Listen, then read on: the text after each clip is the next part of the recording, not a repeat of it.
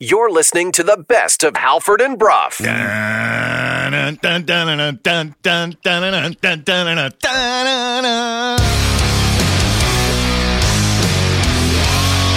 You're listening to Halford and Brough.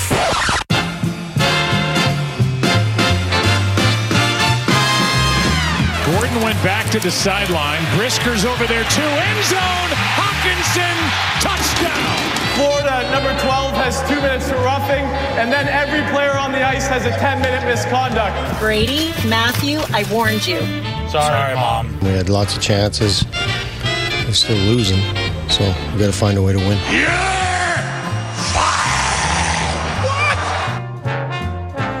Good morning, Vancouver. six oh one on a Tuesday. Happy Tuesday, everybody. It is Halford. It is Brough. It is Sportsnet six fifty. We are coming to you live from the Kintech Studios in beautiful Fairview Slopes in Vancouver. Jason, good morning. Good morning. A-Dog, good morning to you. Good morning. Laddie, good morning to you as well. Hello, hello. And intern Joseph, good morning to you as as well. How's it going? Nah, not that great, apparently. Halford and Brough in the Morning is brought to you by the Delaurier family of Accurate dealers. Experience the Delaurier difference today by visiting your nearest Delaurier Accurate dealer. Today we are in hour one of the program. Hour one is brought to you by everything financial dot com. Financial freedom awaits. Book your introductory meeting today. Visit them online at everything financial dot com. I cannot believe the amount of time that we prep, practice, and prepare things, and yet the execution still comes off. I'm dying off over here. That was hilarious. So poorly. Not just, even close. Just, Maybe worse the than best part is. The best part is we planned. We planned worked it. on it. We did forty-seven takes. And that was the best one. It's unbelievable. We're going to have to get the intern to say good morning. Can we accomplish this? We cannot. It we was... are coming to you live from the Kintech studio. Kintech Footwear and Orthotics, Canada's favorite orthotics provider, supported by over twenty-five hundred five-star Google reviews. Find your perfect fit at kintech dot net. Laddie gets in my ear while Bruff's talking. He's like, I think we got it ready. Let's try it again. Okay, intern Joseph, I'm going to say hello to you now. Hello and good morning, intern Joseph. Hey, guys. Uh... I think I got it right this time. You How are sh- you guys? You don't put it on yourself. This is not on you. This is one thousand percent on the dog. Would, it, would it be too confusing to give the intern the nickname Greg because he's tall and he reminds me of Greg from Succession? Yes. We cannot have two people named Greg. You can't have a real Greg and a fake You Greg. can't. You can't. Uh, you can't do that. No. Anyway, uh, intern Joseph, good morning to you. Welcome aboard, back aboard. And we will get that uh, that greeting sorted out by the end of the week. Okay. Uh, what's happening on the program today, you may want to know. six thirty, Greg Wyshynski, E S P N, N H L Insider, is going to join us on the program. Uh, there's big news out of the Detroit Red Wings camp this morning. We'll get to that and what happened. Also, we'll talk to Greg about the return of Andy's favorite all-star format. And yes, of course, very on brand, Andy has a favorite all-star format. It's awesome. I love You're it. very excited about very excited. this. Yeah, so six thirty. Greg Wyshynski is going to join the show. seven o'clock, Anthony LaPlanta from the Minnesota Wild. He's their play-by-play guy. Dean Evason out, second coach in the N H L fired this season. Uh, John Hynes. John Hynes, as you pointed out, Laddie, with a, a history of very little success in the regular season, mm-hmm. comes aboard. Uh, Playoffs, the, too. Minnesota uh, will be in Vancouver next Thursday, if I'm not mistaken, December seventh. So we'll get to see them relatively soon. We'll talk to Anthony LaPlanta about a disappointing team and a major coaching change behind the bench. seven thirty, Jonathan Davis from N H L Network is going to join us. Uh, he's a West Coast guy. He covers the Ducks and the Kings. We'll talk to him about tonight's opponent. In Vancouver, seven o'clock, Rogers Arena. It is the incoming Anaheim Ducks. Uh, eight o'clock, Brendan Batchelor, Canucks radio play-by-play man, is going to be on the show. So we got a huge show ahead, a lot of guests, a lot of hockey talk. Working in reverse, eight o'clock, it's Batch. seven thirty, it's Jonathan Davis. seven o'clock, it's Anthony LaPlanta. Uh, six thirty, Greg Wyshynski. We're also giving away a pair of Canucks tickets tonight. It's not for tonight's game. It's for that bi- another big litmus test game, Thursday, against the Vegas Golden Knights at Rogers Arena, November thirtieth, seven o'clock. We're giving away a pair of tickets for the best What We Learned on today's show. Yeah, hopefully Vegas is a little bit tired because they went into Calgary last night and they lost to the Flames. And uh, they play Edmonton tonight, yeah. and then just a day off before playing the Canucks. Did you see the goal that Aiden Hill let in? Okay, that's your that's your assignment for the next three minutes is okay. Go look at it. and then draw stink lines over Aiden Hill because it was not good. But maybe I was missing something. You're the goalie expert. You're going to tell me. That was a weird overtime, too. The whole thing was strange. Because the Flames started with a four on three, and then there were no whistles for mm. the entire overtime, uh, and the Flames scored with like four seconds left in it four, at four on four. four on four overtime. It was old school. Yeah, the fans were like, we're getting ripped off here. This sucks. But then they won, so they were happy. Okay, uh, so that's everything that's happening on the program today. Uh, Laddie, let's tell everybody what happened. Hey, did you guys see the game last night? No. No. What happened? I missed all the action because I was... We know how busy your life can be. What happened? Missed it? You missed that? What happened? What happened is brought to you by the B C Construction Safety Alliance, making safety simpler by giving construction companies the best in tools, resources, and safety training. Visit them online at b c c s a dot c a. I mentioned off the top, there is big news.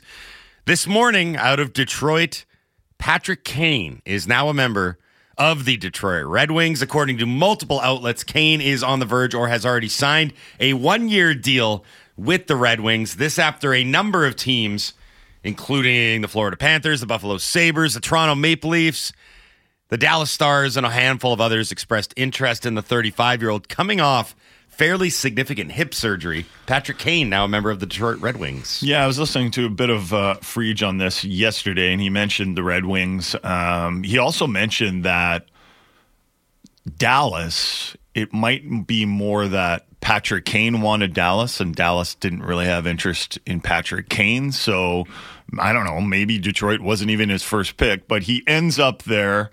And I guess it's worth noting that he reunites with Alex DeBrincat. Sure. And those guys had a lot of success together in Chicago. Um, the last team that Kane picked, New York Rangers, uh, he reunited with Panarin. And the Rangers were out in the first round. So we'll see if the Red Wings can even make the playoffs. Um, it is interesting, though, because the Red Wings play Chicago. They host Chicago, so it's not the same. They're not at Chicago, but they play Chicago on Thursday. And the day before that, tomorrow, they're in New York to play yeah. the Rangers. Yeah, it, it's going to be... Well, I have no idea when Kane will actually be able to get back in the lineup. I know he's been skating for an awfully long time, and the agency uh, released several videos of him doing drills in the anticipation of, yeah, he's ready to go. Right. Now, the, the surgery is pretty significant. Right? Um, we've seen N H Lers go through different variations of it. Like, it's basically hip resurfacing. And some have been able to come what back. What is hip resurfacing? Sorry? What do they do there? Uh, I believe that they take the... Now, here's where my medical degree comes in. Should, everyone listen up. This should, should be interesting. Be good. I believe that the uh, ball and socket is they actually take it out and then smooth it over. So that oh, it's, yeah. They give it a little polish. Yeah, right? The guy goes in with a belt sander and just kind of like, yeah, yeah. Now is where the medical degree really comes in handy. Yeah, um, okay. Detroit hasn't made the playoffs since twenty sixteen, right? So this is kind of a shot across the league that if you sign Patrick Kane, you're not doing it to have a pretty good regular season but fall short of the playoffs. Like, he wants to compete for a Stanley Cup. I think the Red Wings are ready to get back in the mix. As if you ever want to tie anything back to the Canucks, you can always do it with Detroit. So I still have no idea why they decided to move on from Filip Hronek if they are indeed in their competitive window. Mm-hmm. It, I mean, the more I look at it, the more it just doesn't really make sense to me. I've seen enough of Hronek now to know he's pretty good at what he does. Yeah. He's a good defenseman. And him and Hughes, both of which were basically packaged here from Detroit, albeit in different fashions, are one of the top pairings in the N H L. So if Detroit, and again, I think... Patrick, I know, I just keep waiting for like the bottom to fall out of Hronek, and they're like, ah, that's Stevie Y. I, you know what? Even if you don't think as highly of him, and I'm talking about Yzerman in terms of his ceiling, mm-hmm. you're still in your competitive window now. You're still trying to make the playoffs now. You just signed a thirty-five-year-old free agent to win this year. Like, you're not signing well, Patrick Kane well, to an okay, eight-year hold, deal. Hold on, a, hold on a second. Let's not overstate this Patrick Kane signing. This is a low-risk move for the Detroit Red Wings. This is not even close to an all-in move. They had the cap space. He's interested in joining them. There's that history with DeBrincat. I don't There's no it, what's the risk in signing Patrick Kane? There's no risk, but there's there's risk in signing Filip Hronek to a long-term contract because he's going to need to be paid a lot and for a long time. You understand what I'm saying conceptually, though. Like, this is more of a symbolic signing than an actual he's going to help us do a ton of things on the ice signing. Like, he chose them over other teams that were probably a little bit more assured of a playoff spot because mm-hmm. I think that they're ready to step forward. We talked about the three teams in that division that were all looking to make that next step. Ottawa, Detroit, Buffalo. Or right now, I'd say yeah. Detroit probably is leading that pack. But right? again, this is a low-risk move for Steve Yzerman. If, if Patrick Kane wants to sign with you and you've got the cap space, aren't you in a kind of a situation where you're like, yeah, might as well? It was an old shrug of the shoulder. Like, I don't like, think, I don't, I don't think, sure. I, I don't think it's, I don't think it's as symbolic as you think it is. I don't think it's the Red Wings going like, we are ready to roll because we're signing Patrick Kane to a one-year deal. Red There's Wing no commitment yeah. there. Red Wing Ted, he texted into the show this morning, and apparently we broke this news to Red Wing Ted. So yes, one, I guess congratulations are in order for you. Patrick Kane is now a member of the Detroit Red Wings. You tell us, Red Wing Ted. What did you think of them moving on from Filip Hronek? Do you think they're ready to make the playoffs? Uh, we will move on to another team that is not going to make the playoffs as currently going. Uh, the Minnesota Wild. Second coaching casualty of the season. The Minnesota Wild yesterday announced that Dean Evason and his assistant coach Bob Woods were out in Minnesota.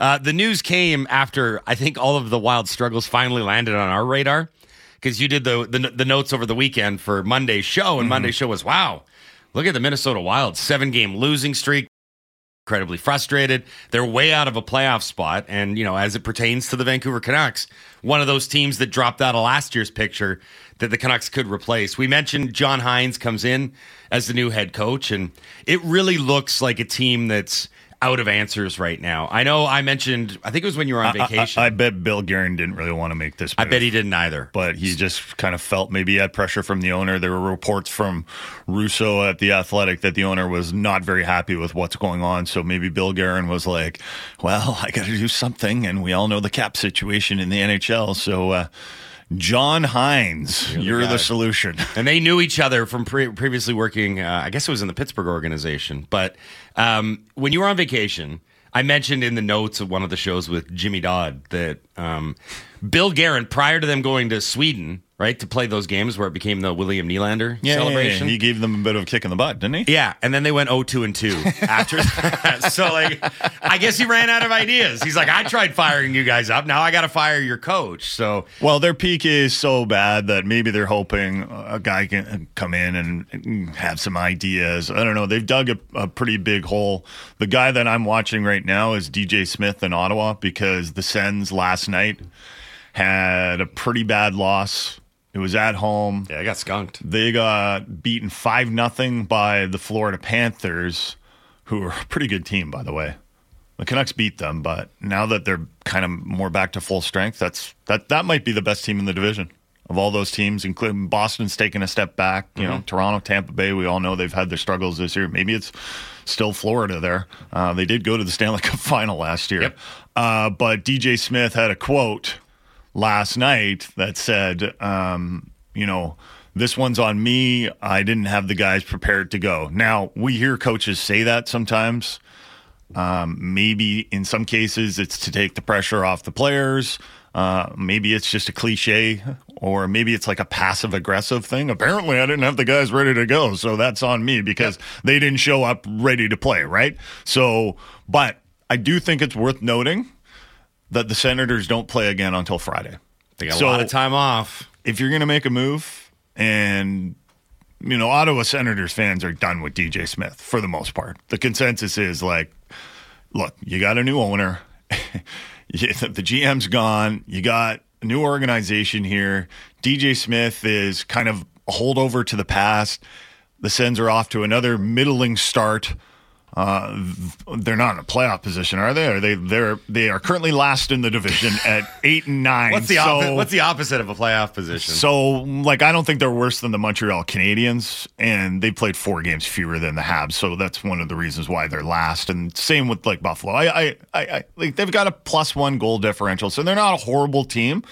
but they're not off to the start the Sens fans are dreaming of. And I think if when I look at this team compared to Detroit, say, mm-hmm. I think Ottawa on paper looks better than Detroit, but Detroit is getting the results right now. So here's something for you that I bet you don't know. Intern Joseph, a diehard Ottawa Senators fan. This was brought to my attention yesterday, so what better time to throw him into the moment? We can ask you a real direct question. What do you have to think about that much? Is D J Smith going to get fired, yes or no? Or should he get fired, yes or no? I hope so. I mean, it's time. It's time for Ottawa to make a move. Like, I was looking at their lineup yesterday in their forward core. They had four forwards there who provide nothing offensively, and a couple that Canucks fans will be familiar with.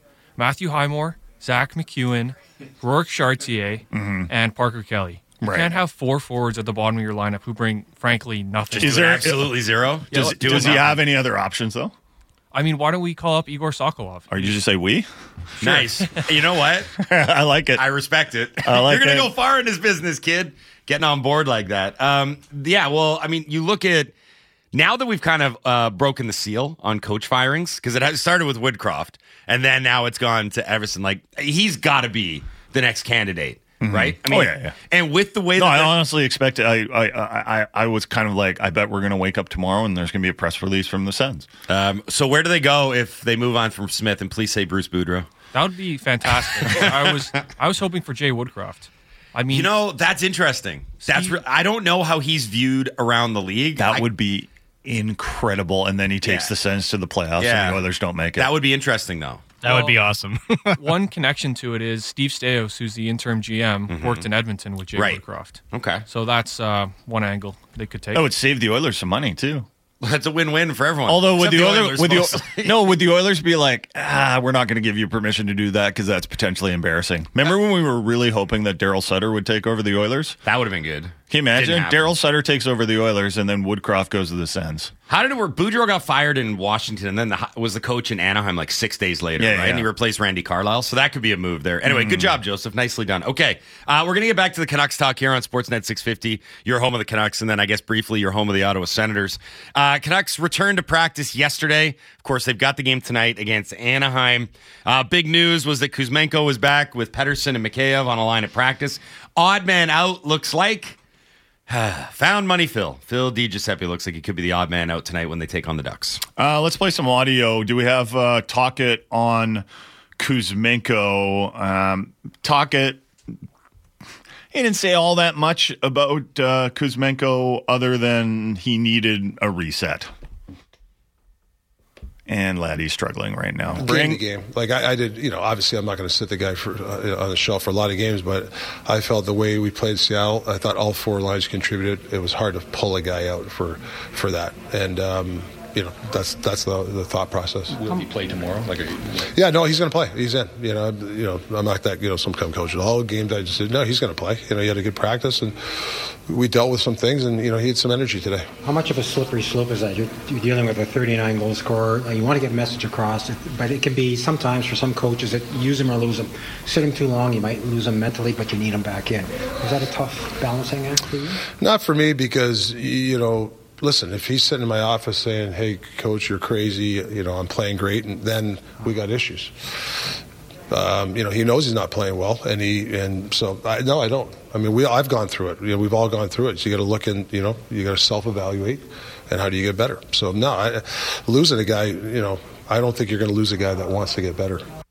So Kuzmenko will be back in the lineup, and he'll be back with uh, Pettersson and Mikheyev, so we'll see how Kuzmenko performs tonight, and we'll also continue to monitor Petey's play pretty closely. Um, he's not out of the lineup, but you know, there's all sorts of speculation on what's going wrong, right? Is it just an injury thing? Does is his wrist bothering him so much, or is there some other injury? You know, I know there's been speculation about maybe he's got a groin injury, and that would affect his skating, and obviously the wrist would affect his puck handling. But is there a confidence issue there as well? Um, so we'll continue to, like, the Canucks need Petey at a high level. Yep. Right? Their top six isn't, it looks, it looks so good when Petey's on mm-hmm. and the Miller line is, you know, taking them hard matchups and Petey's able to, I mean, remember Petey's scoring right off the start? Mm-hmm. Like, it, it, that's what, that's what the Canucks need to get back to. Um, the more interesting thing, I think, from yesterday's availability with Rick Tocchet was what he had to say about Pius Suter. He admitted that there was a setback with Pius Suter. He also admitted that it's a, a lower body injury with Suter. So that's it's fortunate in that it's not a concussion, right? Because mm-hmm. I think a lot of times when guys are like day to day and and there isn't a lot of information coming out and day to day goes, you know, into weeks and you're like, well, is he still day to day? You wonder if it's a concussion. So I guess that's the good news. It's not a concussion. Um, but I thought it was really interesting what Tocchet had to say. He said, Suter, he's a missing piece that we really want, but we have to get him healthy, and he's not healthy. Uh, is it day-to-day? He's still got to get back to skating, so that's probably going to take a couple of days. So I wouldn't expect Pius Suter in the lineup for the next little while. If he's not even back to skating yet, um, you know, maybe it's, maybe, let's speculate, if we're going to speculate about Petey's groin, let's speculate that might be a groin injury for Suter. It's because, a middle body injury, according because, to reports. Not well, upper body, not lower body, middle body. I'm gesturing towards the middle of my body right now on camera. You know, you can have anyone who's had a groin injury knows that, you know, sometimes you can go out there and you you feel good walking around and then you get on the ice and you feel that little hitch and you're like, oh, nope, I'm not doing this. Yep. I'm out of here, right? Yep. It's... It's kind of a tricky injury to deal with, and I'm not saying it is, but, you know, if they're not going to give us the exact stuff, we can speculate about whether it's a it's a groin injury or not. Um, you know, like we were talking yesterday, if you have Suter in the lineup, you do have some more options mid-game, even if you want to do it. If you want to load up the lotto line and put those three out together, mm-hmm. I'm not talking about full-time, but let's say you need a goal or it's the end of the period and you can just load up. I mean, Tocchet's been doing it anyway. Yeah. I think having a guy like Suter at it, he, he just brings a little more offense than a guy like Blueger or a guy like Lafferty yeah. in the middle. Okay, there's two thoughts on this. One, and this might sound harsh, but whatever. Um, you should be able to withstand the loss of Pius Suter if you're a good, competent N H L team. I know he's a nice player. But he's, you know, teams are going to go through more catastrophic injuries and be expected to not just like tread water, but still win hockey games. Like I, I get what Tocchet's saying. Like he's a versatile guy. He gives them a little bit more looks in the lineup and more wrinkles and more options of things to do. But the reality is, is that again, if we're talking about playoff caliber teams, they should be able to withstand the loss of the guy. I think the other thing that it illustrates is just how imperfect the Canucks roster is, especially when one or two guys either aren't going or are injured. Like, mm-hmm. again, pretty good teams can survive the loss of Carson Soucy, who, it, you know, he's really a third-pair defenseman. You should be able to replace that either with organizational depth or having other guys step up and carry the load. For the Canucks, and this is where we go back to looking at the playoff bar and everything, as this season goes along, you're, they're going to, one, kind of be exposed because it's an imperfect roster. I think we all know this. But two, they're going to learn some lessons along the way about how to deal with injuries, how to deal with You know, Tocchet talked about Saturday in San Jose. What was the learning lesson there?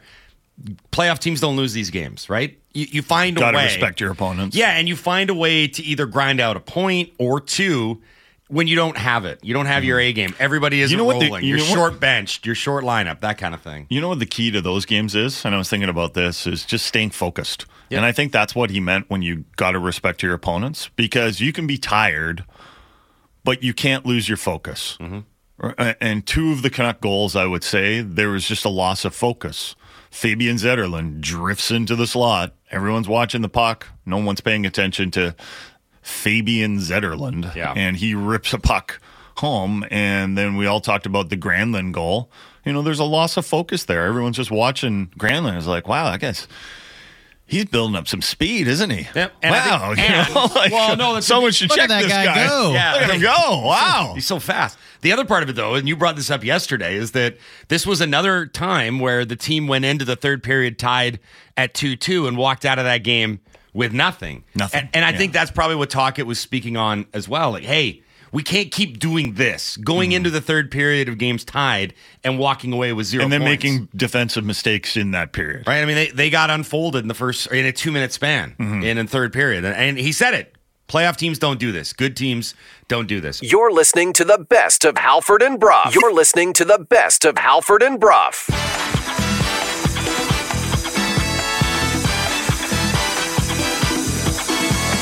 It is Brendan Batchelor from Rogers Arena, calling Canucks games. It is Brendan Batchelor, Batchelor, Batchelor. eight oh two on a Tuesday. Happy Tuesday, everybody. Halford and Brough, Sportsnet six fifty. Halford and Brough in the morning is brought to you by the Delaurier family of Acura dealers. Experience the Delaurier difference today by visiting your nearest Delaurier Acura dealer today. We are in hour three of the program. Brendan Batchelor, as the music suggests, is going to join us in just a moment here. Uh, hour three of this program is brought to you by Campbell and Pound Real Estate Appraisers. Trust the expertise of Campbell and Pound.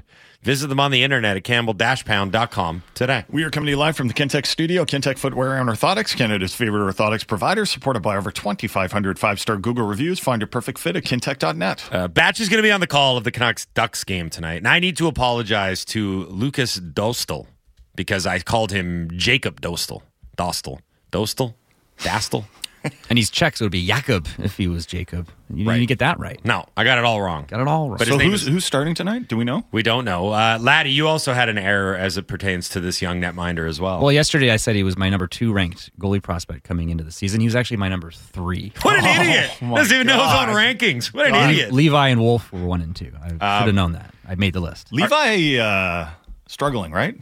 Uh, I wouldn't say struggling, but he's not doing what they thought he was going to do right away, and I, I give him a lot of leash. Is right? he their still, starter, though? I don't think he is now. They're a three-headed goalie monster over there right now. Yeah. They got uh, Ukko-Pekka Luukkonen, nice. Luukkonen, and also Eric Comrie, who is currently injured. Um, what happened? Did you see, you see there was an e-bug in Calgary last night? There was. Yeah. Dusty Nichol. Do you get excited when there's e-bugs because you're that much closer to it?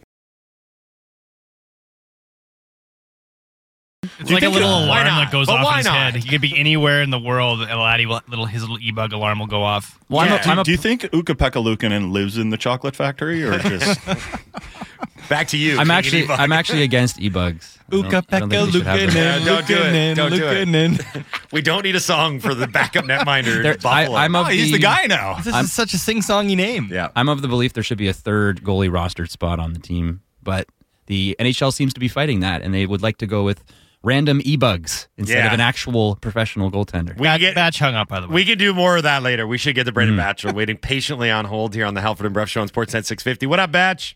Not much. It's funny you guys bring up Ukko-Pekka Luukkonen because I use his name as like a vocal warm-up before right. the game. So that, I go, Ukko-Pekka Luukkonen picked a peck of pickled peppers. How many pecks of pickled peppers did Ukko-Pekka Luukkonen pick? See, that's wow, pretty good. That was amazing. That's really good.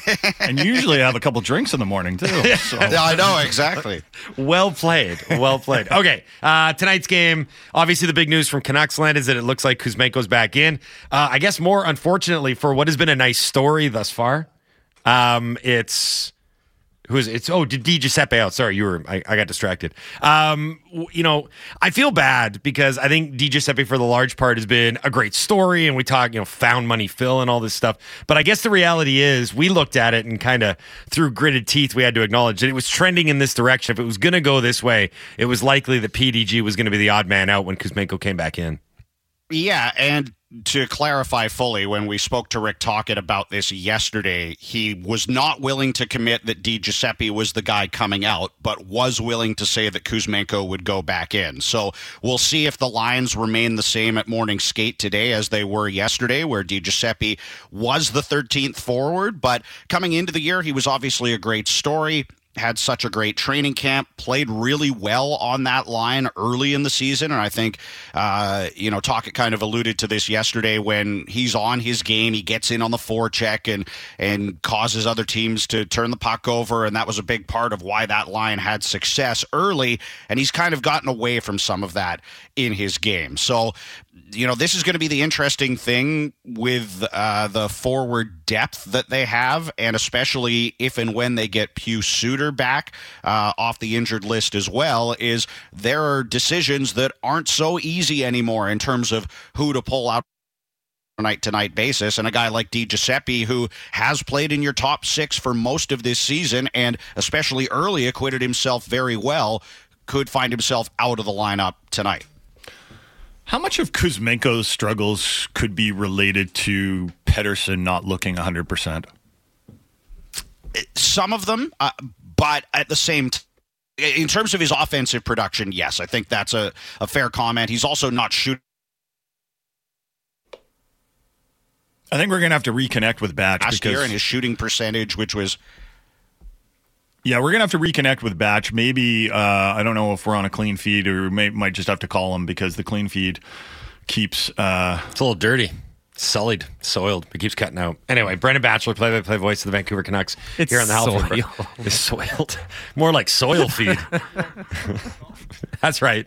Um, so... Yeah, I guess he was in the middle of talking about Kuzmenko. I think we got him back now, so we'll try this again. Why don't, why don't we just start start over again with that question? Batch, we're going to start fresh. Can you take it from the top, your response to what Jason was asking prior to the clean feed, not going so clean? Yeah. Uh, in terms of Kuzmenko, I would say his offensive production being down might have something to do with, with Pettersson, but at the same time, um, you know, he, he, what, has three goals on the year. Uh, last year, he shot twenty-seven percent. This year, he's shooting eleven percent, and he's not shooting the puck as much as he did a year ago. He's averaging, you know, fewer shots per game and on pace for fewer shots this season than he had last year. And this is coming from a guy who, coming into the season, talked about how he knew that his shooting percentage was going to regress and was going to need to shoot more. Well, that hasn't happened. And then when you couple some of that stuff, which I think we probably expected, you know, I think he's done well to find a way to still produce fourteen points uh, to this point in the year by, you know, mostly chipping in with assists and obviously being a beneficiary of the, the power play unit. But the two-way game is something that is clearly non-negotiable from Rick Tocchet, and uh, he kind of alluded to it yesterday, saying, you know, this is a guy that scored thirty-nine goals yesterday, but it or, or last season, but it wasn't on a very good team, and Uh, we want to be a good team here, so we have certain standards that we expect in terms of two-way play, and you can look back at multiple goals where Kuzmenko loses his man in the defensive zone or um, doesn't stop in the high slot when he's on the back check to to protect that area of the ice, and the other team gets a scoring chance or a goal from from a high-quality scoring area there. And, you know, Tocchet even talked about how, like, getting the puck deep when you're under pressure with three men on you rather than trying to make a play when your line mates are changing. Like, these are kind of uh, hockey I Q things to a certain extent for mm-hmm. me, and it's something that they're working with Kuzmenko on, and I'll be interested to see whether we see some improvement in those areas with him going back into the lineup tonight, because they've had a couple of days to work with him. Like, you know, they, they go into San Jose after the Seattle game. First of all, you know, he doesn't play in Seattle, so that means he will have been doing extra work in the morning after the morning skate with the coaches. And then they probably had him out on the ice again on Saturday morning or early afternoon in San Jose because he wasn't playing that night. So he's had some time to go through some of these things with the coaching staff. And now we'll see if he can implement them going back into the game. And then also, you know, circling back to what you talked about off the top of the question, uh, can he help spark Pettersson a little bit? Because he certainly doesn't look confident right now. Just one more thing on Kuzmenko, and then, then we can talk about P D. How much do you think this is all related to Kuzmenko being twenty-seven years old? So as a professional hockey player, he's a veteran. He played a number of years in the K H L before coming over to the N H L. Before that, he hadn't played in North America at all. And all of a sudden, he's coming over to Vancouver, and he had a very different coach to start uh, last season with the Canucks, and he got off to a great start. And then a new coach comes in. I just wonder how much of this stuff he's hearing from Rick Tocchet, like it's the first he's ever heard of it.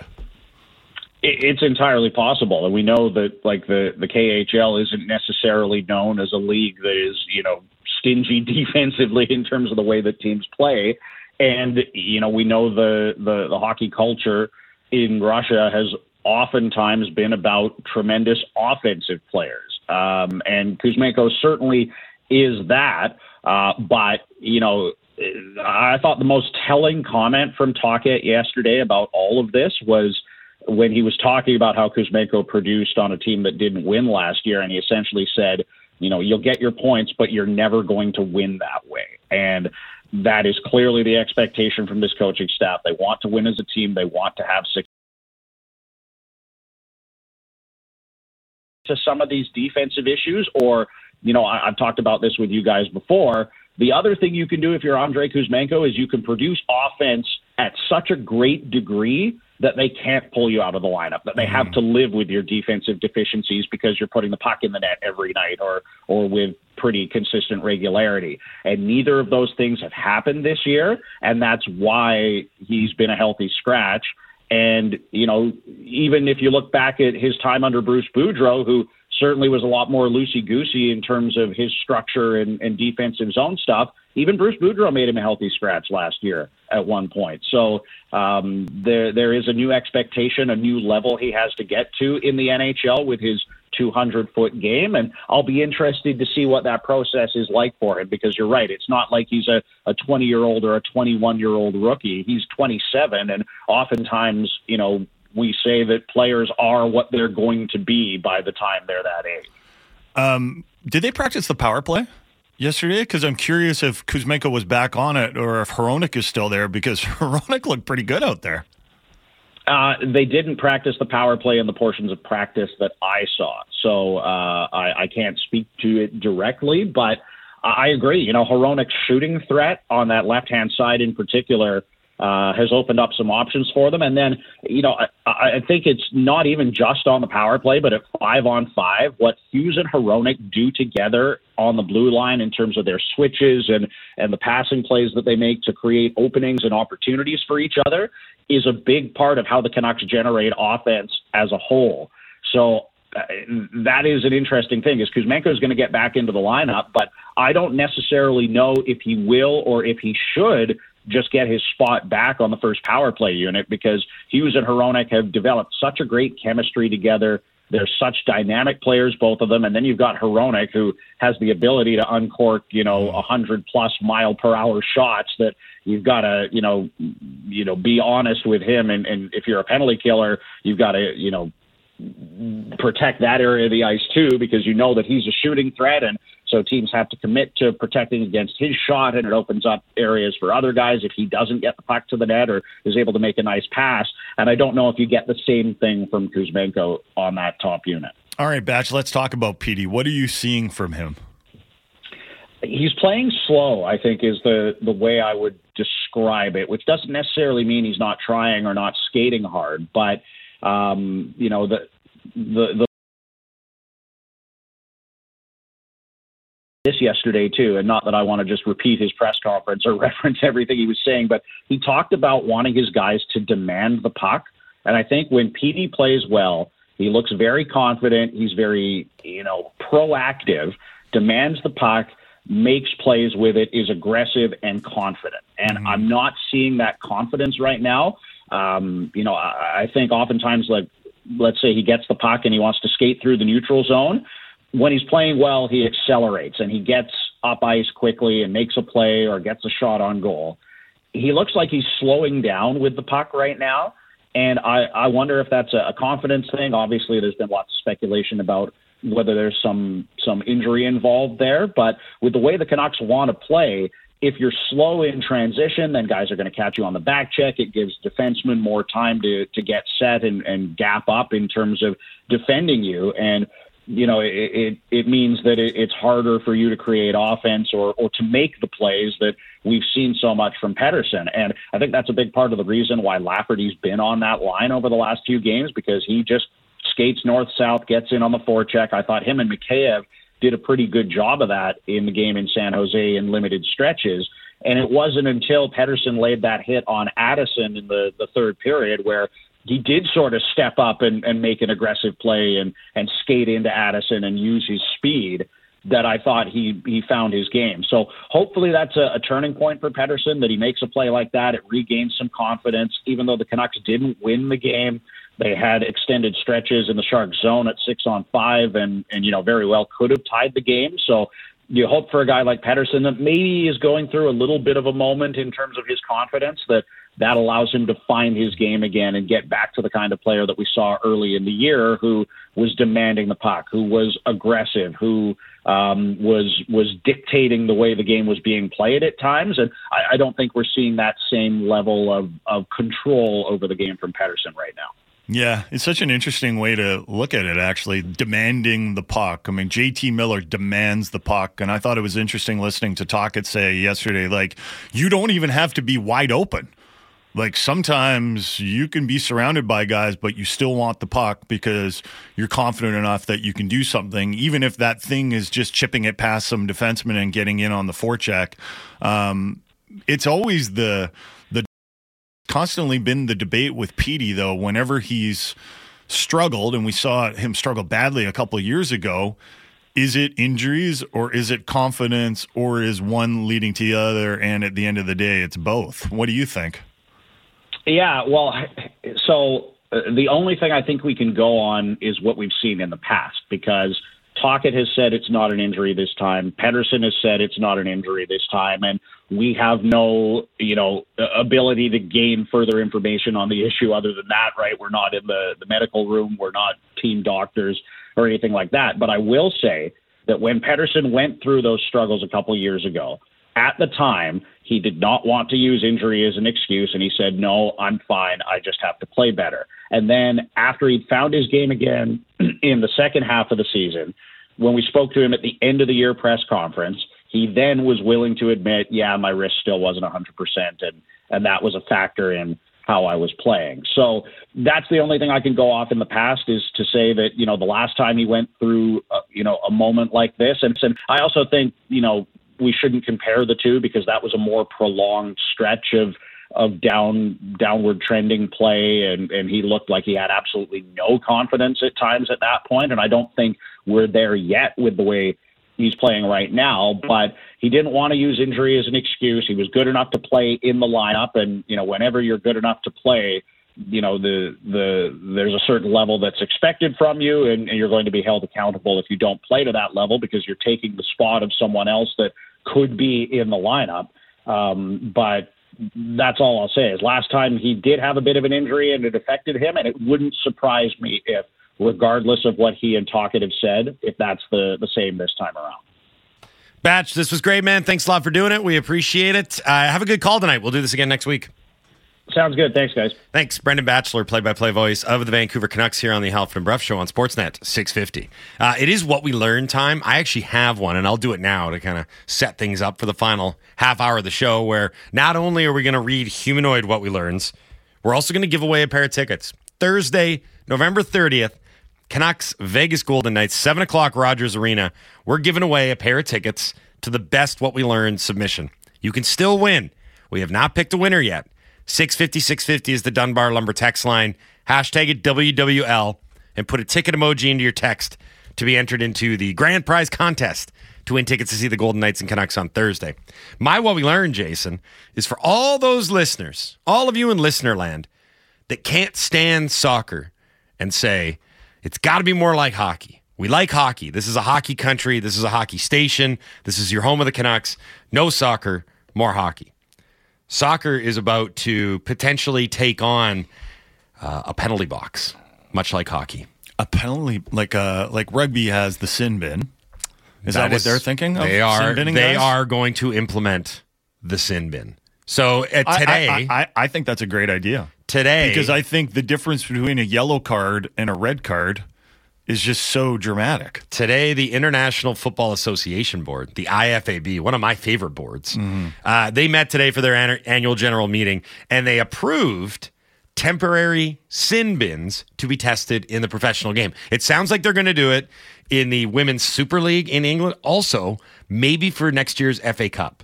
What the sin bin is, it's pretty self-explanatory, but instead of Uh, issuing a yellow card as a warning and then a red card as a straight dismissal, you would be issued a yellow card or caution, I guess. They probably change how it would work. And you would be put on the sidelines for ten minutes in a ninety-minute match. Uh, you mentioned that this is already being used in rugby. They're thinking about doing this specifically to address two things. One, uh, dissent towards referees, which is on the rise and is becoming a bigger issue more and more, and they're not really sure how to deal with it. Because now they're giving yellows for dissent. Mm-hmm. The problem is, if you give a yellow for dissent, that player is then that much closer to be ascending off. Let's say he gets involved in one bad tackle. You, exactly. It right. would normally be a yellow, now it's a red. Yeah. Also, they're trying to clamp down and make tactical fouls more punitive. Now, this is really interesting, because what they found in the modern game is the really smart managers and the really well-coached teams won't try and defend a counterattack when the counterattack is already underway. They try and snuff it out before it starts. Mm-hmm. Uh, this was perhaps most famously done in the twenty twenty played in twenty twenty-one Euro final between England and Italy when Chiellini ripped down Saka. You remember that, yeah, right? I remember that. One of the more um, infamous fouls, because by the letter of the law, not a sending off. Mm-hmm. But when you watched it play out, it looked really egregious. Like he didn't, yeah. It was a tactical foul of very, very demonstrative nature, I would say. So and the idea, Chiellini knew what he was exactly doing. what he was he doing. He was a veteran it's, guy. It's okay. actually regarded as one of the smartest, one of the best fouls in a big match mm. ever. Yeah, because he knew the situation, he knew what he could get away with, and he got away with it. Mm. And I don't know if you're aware of this, not, but Italy went on to win that game. Allegedly. I don't really know if that's true or not. I mean, in penalty kicks. So uh, I don't know how this will look in real time in a match. I'm intrigued by any any sporting body or governing body that wants to try and think outside the box and do something differently. This, to me, there's already a little bit of proof of concept with rugby. Um, I don't know what it would look like in terms of, well, what happens if you get a second trip to the sin bin? Are you then... In oh, that's reg- a sending off. Then. Is that, yeah. Or the, wh- how they explain it here is you could actually go for a second ten-minute timeout, mm-hmm. and then you won't be allowed to be returned to the match, but you could be substituted out if you have a substitution left. I see, yeah. Because I guess the other part of this is red cards become crazy punitive, mm-hmm. and sometimes not all red cards are created equal. Like sometimes it's a guy that, yeah, you get a caution for dissent, and then you get a caution for a bad tackle. Mm-hmm. Does that really equal to putting your team down to ten men for, I don't know, forty-five to sixty minutes? Right. It's all, and so it's an interesting wrinkle. I'll be curious to see how it plays out. Very curious to see if they put it in the F A Cup next year. And for Andrew and Victoria, there you go. Soccer talk that applies to you. I want to. I, I want to just read. Hold a on, few, you got Moo Cow. Uh, uh, oh yeah. Okay. I wasn't sure if that was an official one or not. That was an official Moo Cow. So I just want to put this, uh, a couple of texts out here on Petey.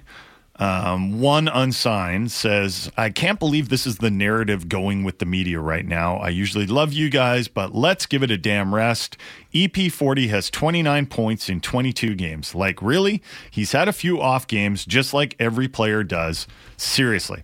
Here's another one. Different one. This is from uh, Sparky Mark in Poco. Sparky Mark. Guys, I was at the Seattle game, which was a ton of fun, and watched the pregame skate. Petey was noticeably skating slower, shooting softer, and looked uncomfortable compared to all the other guys. Something is definitely wrong with him. Hmm. To me, he looks off. Hmm. Okay? Yeah, he does have twenty-nine points in twenty-two games. He's the type of player that can pick up points even when he's not on. But for the Canucks to be a very good team, he needs to be not just treading water. Mm. He needs to be one of the best weapons in the game.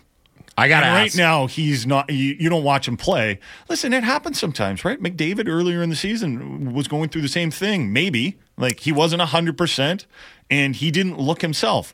Last two games, he's looked like himself, and he was the first star of the week. Hopefully, that's the story for Petey. But I think in the back of our minds, we all remember two years ago when he went through a funk that you cannot tell me was just injury related. You just can't tell me that. Can I throw something out there? Um, I've kind of tried to make the narrative go in a different direction by pointing to the line mates that he's had. And like Mikheyev's not a sniper. He's a good forward, but and, and Sam Lafferty, like, God bless him, he's not a top line guy. And Kuzmenko's not playing well. Are we getting closer to saying maybe it's time to skate him with the N H L's co-leading goal scorer and the guy who sits third in the N H L in points and just get the lotto line back together? Well, it's the problem because Pius Suter isn't back. So I then know. you've got then you've got a deficit at center. So listen, it's just something to monitor. If you think we're making too much of it, you know, I understand. That's your opinion. We welcome those opinions. Um, I think the consensus, though, is that something's off with Petey. You're listening to the best of Halford and Brough.